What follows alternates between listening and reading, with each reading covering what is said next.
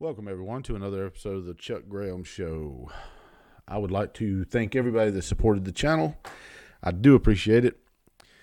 And uh, you can support the channel by going to charlesgraham.com, charlesgraham.com, and um, like, subscribe, share. That helps us a lot. And part of this video will be done two or three minutes of it will be done for for YouTube, and then the rest of it's going to be on Gab or it'll be at charlesgraham.com. Anyway, let's get into it. The Abbott files uh, signs an executive order banning vaccine mandates. Good for him, and banning any business from from uh, requiring uh, vaccine mandates. Now you ask yourself, what does that do? Well, what it effectively does is the federal government and the Justice Department is going to have a hard time enforcing Joe Biden's mandate because if you know power generally starts local, state, then federal. And they'll have to go after the states first. And effectively, that's going to make them have to go after uh, Abbott's state government under his administration because he has an executive order that's in conflict with Biden's executive order. And the good thing is, from what I understand, any legal challenge to a state will go directly to the Supreme Court. Um, if the state sues, I believe that's how it was when the during the election and the 13 states or 10 states whatever states there were, you know, they it got shot down at the Supreme Court. Supreme Court refused to hear it, but I think it went straight to the Supreme Court. But that makes it better for the citizens and the business owners of Texas. I think the governor of Mississippi should do some of the same thing. So this is where I stop because I'm not going to violate YouTube's policy. So if you want to hear the rest of the show, then move, move on over there to Gab. I'll leave a link in the description or go to charlesgraham.com.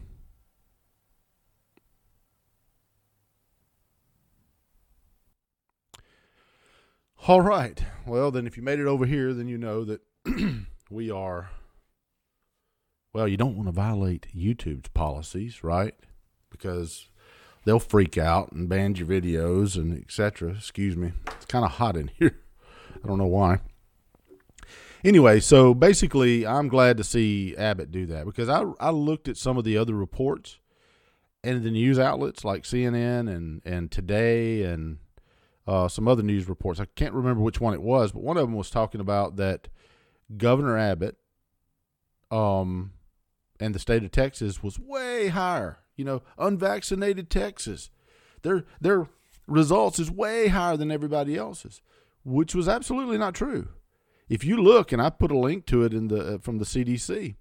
If you look at the CDC, you'll see on the map of their daily reports of COVID, you'll see that Delaware, Texas, and Florida are relatively the same.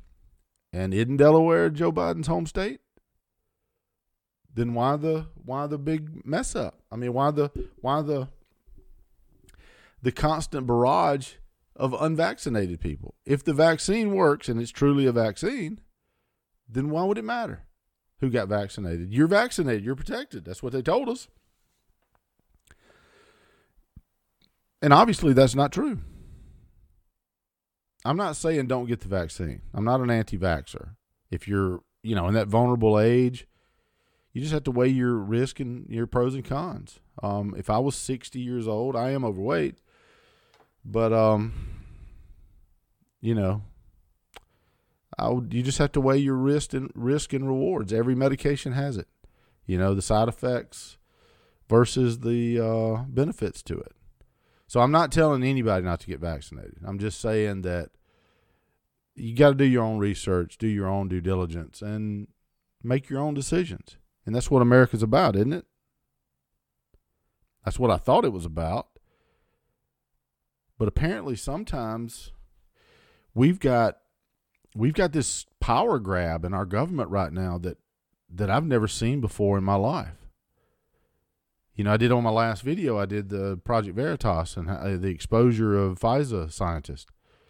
Folks, we got a problem in this country and we got a serious power grab, but it's not the first time. I mean, even back when there was smallpox and they had that Supreme Court ruling that they could force the vaccination on you. Well, we've come a long way since then. I thought. But one thing is, is that if they want to get rid of vaccine hesitancy, then quit lying to people telling them that surgical masks and cloth masks actually work. They're lying. And they keep doing it. And they keep wearing them. And they keep perpetuating this this lie. It's a lie. They don't work. It's it's obvious that they don't work. There's Waterloo University did a study, and I think that's a pretty liberal university.